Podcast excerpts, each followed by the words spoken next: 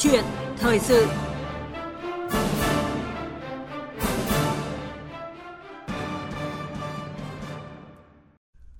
Thưa quý vị và các bạn, hai thủ khoa tổ hợp A00 toán lý hóa toàn quốc kỳ thi tốt nghiệp trung học phổ thông năm 2023 với 29,35 điểm đều trượt nguyện vọng 1 ngành khoa học máy tính của Đại học Bách khoa Hà Nội.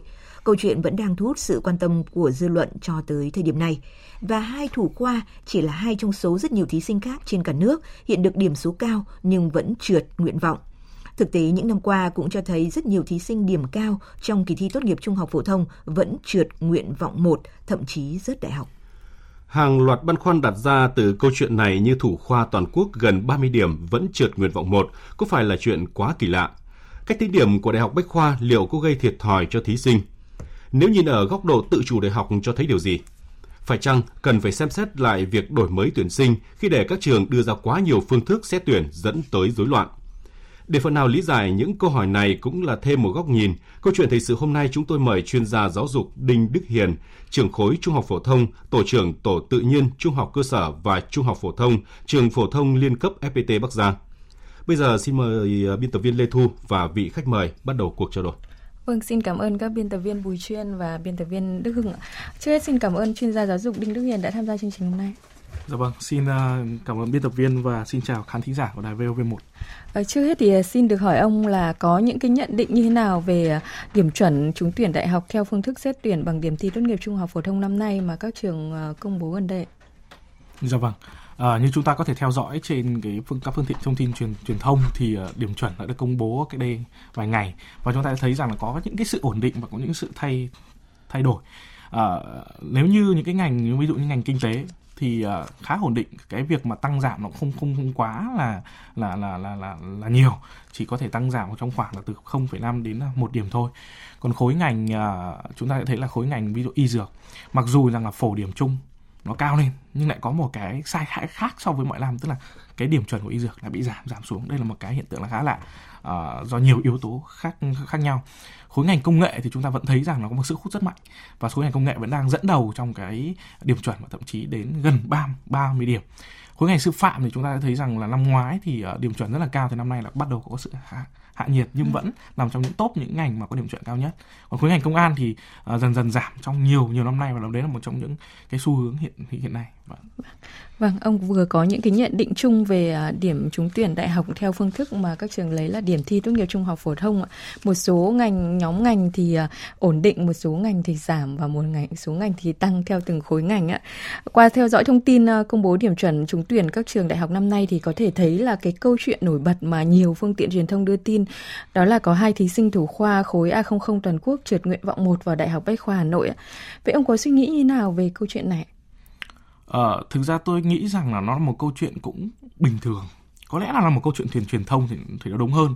Cái việc này chúng ta sẽ phải phân rõ những cái câu chuyện đó là điểm tốt nghiệp và điểm xét tuyển bởi vì hiện, nay thì các trường đại học tự chủ trong việc tuyển sinh họ có họ có thể đưa ra những phương thức và những phương thức đã được cái uh, họ đã công bố ngay từ đầu từ đề án tuyển sinh và cái việc của đại học trường đại học bách khoa này việc ưu tiên môn toán là môn toán nhân đôi là đã tiến hành nhiều năm nay rồi. À. Các thí sinh khi mà tìm hiểu vào trường đại học bách khoa hay bất kể một trường nào đấy thì phải hiểu rất rõ là cách thức xét tuyển, cách thức tính điểm của họ là gì.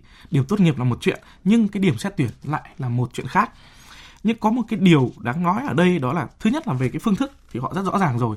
Nhưng có một cái mà hiện nay các trường đại học đang đang tôi nghĩ rằng đang khá lách luật. Nó ở chỗ đó là tỷ lệ phần trăm giữa các phương thức họ chưa tuân thực sự là tuân thủ cái tỷ lệ đó theo như báo cáo với bộ giáo dục đào tạo hay như là các đề án đề án tuyển sinh. Họ có thể dao động họ thay thay đổi. Nên chính vì thế mà nhiều khi nó sẽ dẫn đến cái hiện hiện tượng là các chỉ tiêu tuyển sinh của các cái phương thức khác nhau bị thay đổi về tỷ lệ phần trăm. Ừ. từ đó nó sẽ dẫn tới là cái sự thay đổi về mặt điểm điểm chuẩn nhất là điểm trung học phổ thông và năm nay thì uh, cái chỉ tiêu dành cho điểm thi tốt nghiệp trung học phổ thông cũng không nhiều đúng không ạ? Dạ vâng. Nên có cũng là một trong những nguyên nhân mà dẫn tới là uh, thủ khoa trượt nguyện vọng một đấy ạ. Còn vụ giáo dục đại học, Bộ Giáo dục Đào tạo thì uh, nhìn nhận câu chuyện này ra sao? Ngay sau đây thì chúng tôi có cuộc trao đổi với ông Phạm Như Nghệ, uh, Phó vụ trưởng vụ Giáo dục Đại học. Thưa ông, ngay trong những ngày đầu tiên khi các trường công bố điểm chuẩn, Dư luận xôn xao khi có hai thí sinh dù thủ khoa khối A00 của kỳ thi tốt nghiệp trung học phổ thông, nhưng các em lại không trúng tuyển nguyện vọng 1 vào ngành khoa học máy tính của Đại học Bách khoa Hà Nội. vụ giáo dục đại học nhìn nhận như thế nào về vấn đề này ạ? Với câu chuyện mà có hai em thí sinh thủ khoa của khối A nhưng mà lại không trúng tuyển vào nguyện vọng 1 của trường đại Bách khoa thì chúng tôi phải lý giải thế này. Các trường lựa chọn phương thức xét tuyển, phân bố chỉ tiêu vào từng phương thức xét tuyển cho một ngành, rồi là lựa chọn cái môn mà người ta ưu tiên để mà phù hợp với cái ngành đào tạo của người ta. Đấy cái đó là hoàn toàn thuộc thẩm quyền và trách nhiệm của các cơ sở giáo dục đại học. Bách khoa năm 2023 này có tổ chức kỳ thi đánh giá tư duy để mà xét tuyển vào đại học. Và cái ngành mà hai thí sinh thủ khoa của khối A0 ấy mà không trúng tuyển vào một đấy, tôi cho rằng đấy là cái ngành cạnh tranh mức cạnh tranh cao nhất của Bách khoa bởi vì Bách Khoa đã tổ chức cái kỳ thi đánh giá tư duy để mà xét tuyển vào đại học. Do đó cái chỉ tiêu vào ngành này Bách Khoa đã tuyển theo cái hình thức tổ chức thi tuyển riêng cái rồi. Và vì vậy cái số chỉ tiêu để lại để mà xét căn cứ vào kết quả vào phổ thông của học sinh là chỉ tiêu nó ít đi. Cái thứ hai chúng tôi cho rằng là cái ngành này chắc là Bách Khoa sẽ có những cái môn ưu tiên. Vâng, như vậy là xã hội có thể sẽ phải làm quen với việc là các thí sinh đạt điểm cao từ kỳ thi tốt nghiệp trung học phổ thông cũng có thể không trúng tuyển ngay từ nguyện vọng 1 thưa ông điểm thủ khoa của khối A0 ấy, mình phải hiểu đấy là cái kết quả thô, đang phân tích thô. Nhưng mà mà đại học bách khoa người ta xét tuyển ấy thì người ta phải chi tiết hơn. Mặc dù là cùng khối A, đúng không ạ? A0. Nhưng mà cái môn mà chúng tôi ưu tiên phải một cái môn nào đó, ví dụ như môn toán. Các em thí sinh phải hiểu thế này, cái kết quả thi tốt nghiệp trung học phổ thông của chúng ta là để đánh giá kỳ tốt nghiệp phổ thông nhưng mà khi xét tuyển vào đại học thì tùy từng ngành đào tạo mà mỗi một trường nó lại có những cái yêu cầu riêng Xin trân trọng cảm ơn ông Phạm Như Nghệ, Phó Vụ trưởng Vụ Giáo dục Đại học, Bộ Giáo dục và Đào tạo. Vâng, chúng ta vừa nghe quan điểm của Vụ Giáo dục ờ, Đại học Bộ Giáo dục và Đào tạo. Ờ, cách đây 3 năm, năm 2020 thì ờ, trên diễn đàn Toán học Việt Nam, vấn đề điểm thi khác điểm xét tuyển của một thí sinh cụ thể cũng đã được đưa ra để phân tích và thảo luận cũng chính là từ cái sự việc là Đại học Bách khoa Hà Nội công bố điểm chuẩn á. Ông Đinh Đức Hiền thì cũng có nói là chúng ta cần phải phân tích giữa điểm thi và điểm xét tuyển á. Vậy theo ông thì cách cách tính điểm như vậy liệu có gây thiệt thòi cho thí sinh không? Thực ra thì chúng ta thấy rằng là cái việc họ xét tuyển như thế nào họ đã công bố từ trước chứ không phải là đến khi mà có điểm thi rồi họ mới công bố cách thức xét xét tuyển. Nên là như vậy là rõ ràng là thông tin thì rất rõ ràng và ừ. được tiến hành nhiều năm nay. Và các thí sinh khi mà như tôi nói là khi thí sinh đã quyết định nộp hồ sơ vào một trường nào đó thì đã phải tìm hiểu rất kỹ rồi và họ phải chấp nhận cái chuyện đó. Và cái chuyện tại sao mà các trường đại học có thể ưu tiên môn này hay môn kia thì uh, đó là về vấn đề chuyên môn thì ví dụ những các ngành khoa học máy tính chẳng hạn hay những cái ngành khoa học máy tính họ đòi hỏi cái tư duy toán rất là nhiều nhiều hơn môn lý hay môn hóa thì đấy cũng là một cách để lựa chọn uh, thí sinh mà phù hợp nhất với mỗi mỗi trường trường đại học khác nhau và đây nó là một cuộc chơi cuộc chơi này là của mỗi một trường đại học và khi chúng ta uh, các bạn thí sinh khi mà nộp vào thì chúng ta cũng phải chấp nhận cuộc, cuộc cuộc chơi đó Vâng, và thí sinh uh, cần phải tìm hiểu càng kỹ thông tin của những cái phương vâng. thức xét tuyển của các trường đúng không ạ? Vâng. vâng, đánh giá về sự việc mà hai uh, thủ khoa khối A toàn quốc lại trượt nguyện vọng 1 thì uh, giáo sư tiến sĩ Nguyễn Đình Đức, chủ tịch Hội đồng trường Đại học Công nghệ Đại học Quốc gia Hà Nội và tiến sĩ Trần Khắc Thạc, phó trưởng phòng đào tạo Đại học và sau Đại học trường Đại học Thủy Lợi cho rằng như thế này. Bây giờ chỉ còn là kỳ thi trung học phổ thông thôi thì cái độ phân hóa của kỳ thi trung học phổ thông đáp ứng được yêu cầu tốt nghiệp trung học phổ thông. Đấy, nhưng so với yêu cầu phân hóa của đại học là độ phân hóa không cao chính vì thế cho nên là các trường đã phải có cái nhiều giải pháp của mình Đấy, có những kỳ thi riêng mặc dù những kỳ thi thế là gây tốn kém áp lực với thí sinh nhiều trường đại học trong đó có hai đại học gia đại học bách khoa đại học ngoại thương. Và mới đây nhất ngay cả đại học sư phạm đã có cái kỳ thi đánh giá năng lực để tuyển sinh cho riêng mình rồi. Đấy, và cái, cái điểm kết quả trung học phổ thông ngày càng chỉ có nghĩa tham khảo thôi. Đây cũng là một cái số là cái yếu tố rất chủ quan của thí sinh. Thứ nhất là các em không tìm hiểu kỹ cái ngành mà các em đăng ký xét tuyển họ sẽ xét tuyển bằng những phương thức nào. Đấy và cái tỷ trọng điểm thi nằm ở trong cái phương thức xét tuyển đấy nó là như thế nào. Cho nên là dẫn đến việc là có thể là em hoàn toàn là thủ khoa khối khối A, nhưng mà các em hoàn toàn là bị bị trượt vì có thể là không đạt cái nguyện vọng mình mong muốn.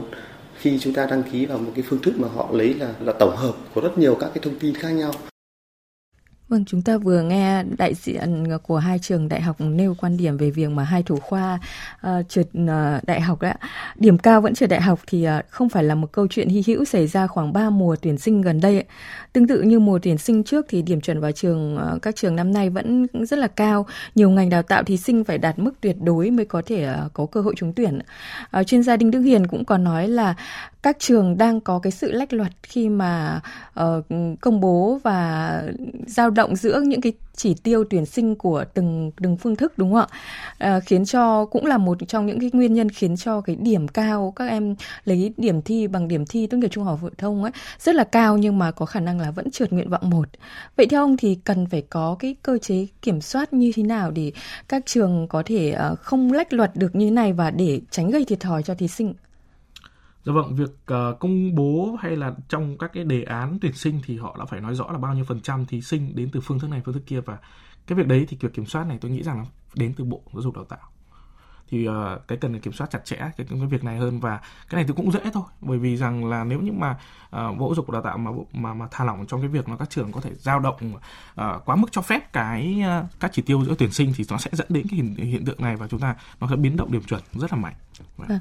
À, thực tế thì rất là nhiều người chưa hiểu rõ những cái phân tích như ông vừa nêu thì chưa hiểu rõ là các trường uh, xét tuyển như thế nào và chưa phân biệt được giữa điểm xét tuyển và điểm thi tốt nghiệp nên là vẫn rất là băn khoăn là tại sao thí sinh 29 điểm mà vẫn trượt nguyện vọng một á.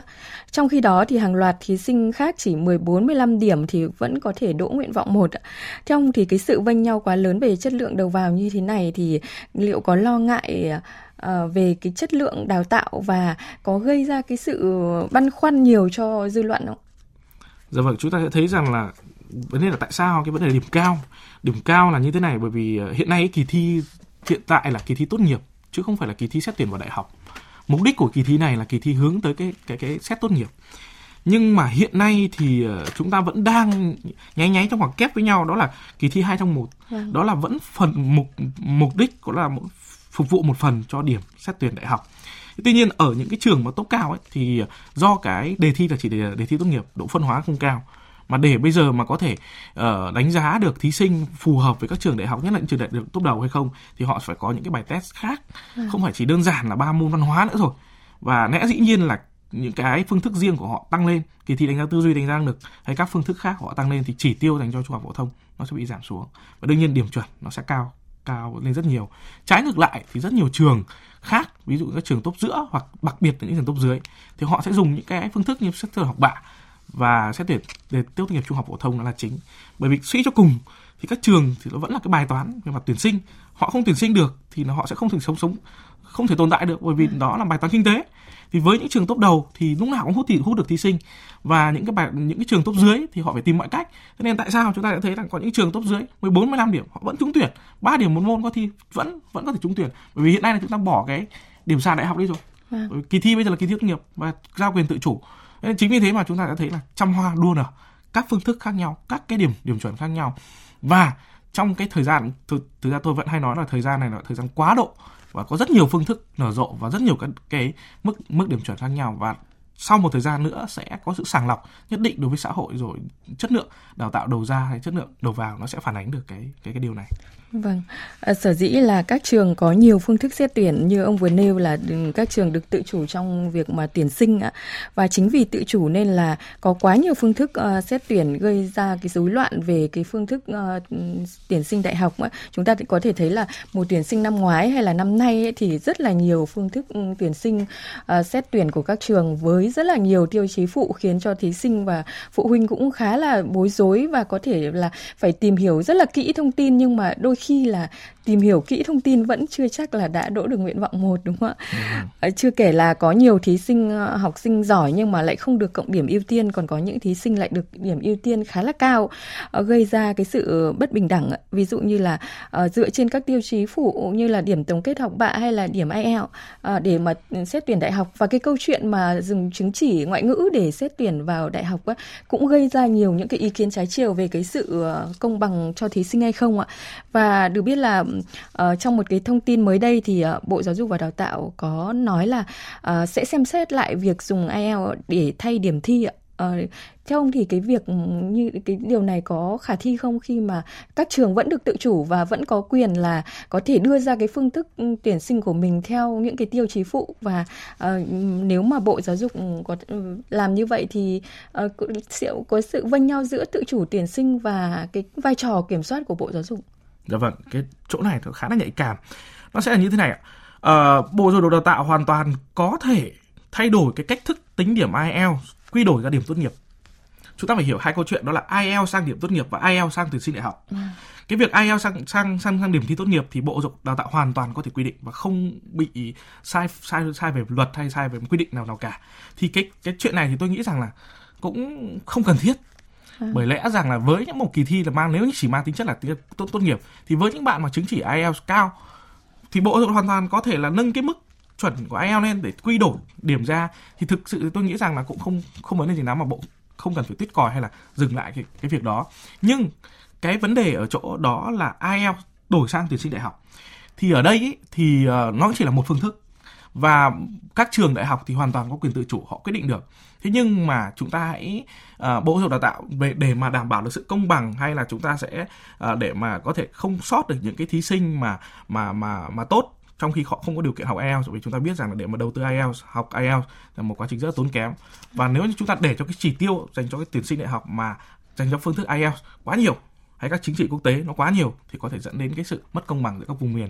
À. và thiệt thòi cho rất nhiều thí sinh.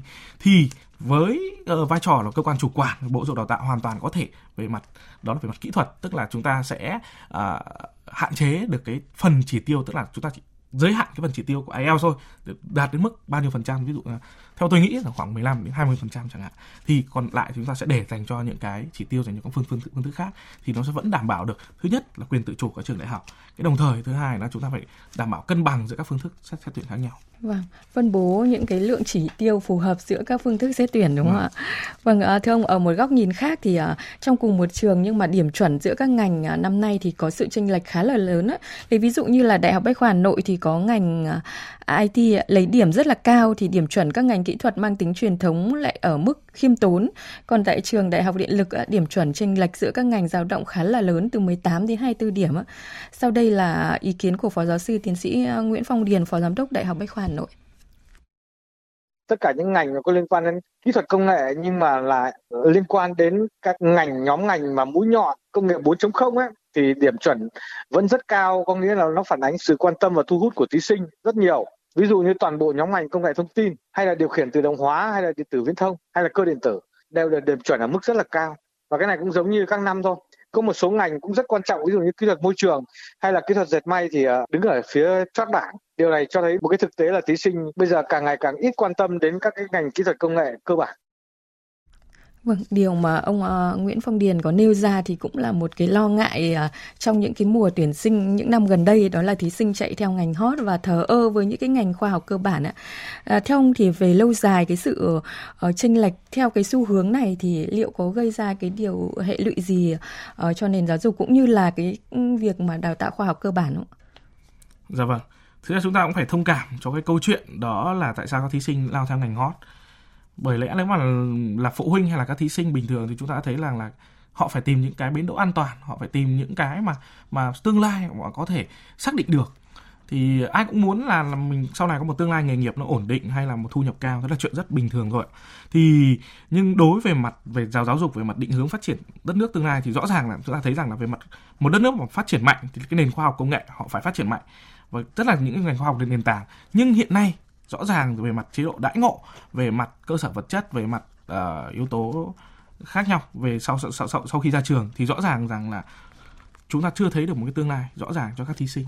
Họ sẽ nhìn về tương lai để mà họ sẽ chọn lựa cái ngành họ họ đang học. À. và rõ ràng nếu như mà chúng ta chỉ chạy theo những cái ngành hot ngành kinh tế hot thì có thể hot bây giờ nhưng 10 năm sau năm 10 năm sau có thể hoàn toàn thay thay thay đổi. Và nền tảng khoa học công nghệ một đất nước một cái nền tảng khoa học công nghệ mạnh thì đất nước đấy nó sẽ bền phát triển bền bền, bền vững hơn.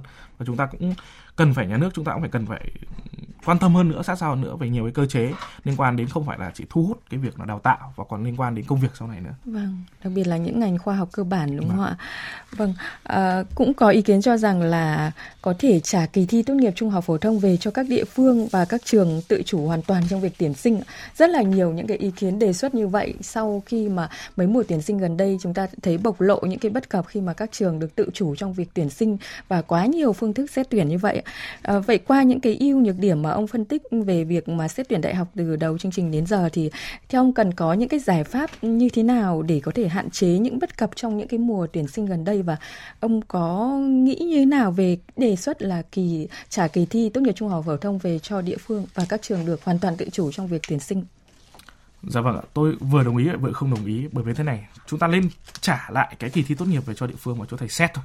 Cái câu chuyện nó là tốt nghiệp bây giờ thì giao quyền tự chủ với các địa phương là là tốt. Nhưng mà chúng ta cũng không thể trở lại với cách đây là 10 20 20 năm trước đây là trường đại học nào thi trường đại học đấy, thì đó cũng là cái dở. Và nó cũng là cái mà mà mà chúng ta không mong muốn, bởi vì chúng ta đang, những kỳ thi mà chung cho toàn xã hội và giảm gánh nặng của xã hội rất là nhiều, bây giờ chúng ta lại quay ngược trở lại 20 năm trước, thì điều không nên. Cái ở đây đó là gì? Khi mà cả trả kỳ thi tốt nghiệp về về cho các địa phương, thì câu chuyện nó chỉ trở nên xét xét tốt nghiệp thôi. Và chúng ta sẽ hướng tới việc tự chủ đại học. Nhưng chúng ta với bộ bộ dục đào tạo là cơ quan quản lý đầu ngành chúng ta sẽ phải xây dựng các cái trung tâm khảo thí ở các vùng. Và các trung tâm khảo thí này có thể tiến hành khảo thí trong nhiều đợt ở trong năm. Chúng ta sẽ giảm được cái áp lực của việc thi thi đại học lên à. và không phải là mỗi một trường đại học tổ, tổ chức ra một kỳ thi riêng mà đây là chúng ta thành lập các trung tâm khảo thí và dưới sự giám sát kiểm soát của bộ dục đào tạo. Và từ đó có thể uh, kiểm soát được chất lượng rồi thì uh, liên quan đến là bảo mật đề thi đến có được an toàn hay công bằng của, của một đề thi. Thì chúng ta hướng tới việc đó thì cái việc mà tuyển sinh đại học nó cũng sẽ nhẹ nhẹ nhàng hơn và trong khi kỳ thi tốt nghiệp cũng sẽ lại nhẹ nhàng hơn. Vâng. À, xin cảm ơn chuyên gia giáo dục Đinh Đức Hiền, trưởng khối Trung học phổ thông, tổ trưởng tổ tự nhiên Trung học uh, cơ sở và Trung học phổ thông, trường phổ thông liên cấp FPT uh, à, Bắc Giang. À, thưa quý vị và các bạn, qua trao đổi với khách mời thì có thể thấy là qua câu chuyện thủ khoa toàn quốc uh, cũng trượt um, cho thấy thí sinh cần phải tìm hiểu kỹ hơn về các phương thức xét tuyển của các trường mà mình muốn vào, đồng thời phải cân nhắc thận trọng khi mà đặt nguyện vọng, đặc biệt là với phương thức xét tuyển bằng kết quả thi tốt nghiệp trung học phổ thông. Và xin được thông tin thêm là tại hội nghị tổng kết năm học 2022 2023 và triển khai nhiệm vụ trọng tâm của năm học 2023-2024 khối giáo dục đại học tổ chức cuối tuần qua tại thành phố Hồ Chí Minh thì, vụ trưởng vụ giáo dục ờ, đại học cũng có định hướng là các cơ sở giáo dục đại học ờ, phải hoàn thiện phương thức tuyển sinh của năm 2023-2024 ờ, hoàn thiện đề án tuyển sinh, đặc biệt là tránh các phương thức tuyển sinh phức tạp, rắc rối đối với thí sinh, đồng thời là định hướng công tác tuyển sinh đến năm 2025 trở đi khi mà lứa học sinh đầu tiên thi tốt nghiệp trung học phổ thông khi các em hoàn thành uh, chương trình giáo dục phổ thông mới năm 2018 á. Uh, tôi xin kết thúc uh, câu chuyện thời sự ở đây. Uh, xin chuyển lời cho biên tập viên Bùi Truyền. Vâng ạ, à, xin cảm ơn biên tập viên Lê Thu cùng vị khách mời với câu chuyện thời sự và trước khi đến với những nội dung tiếp theo của theo dòng thời sự sẽ là ít phút của quảng cáo.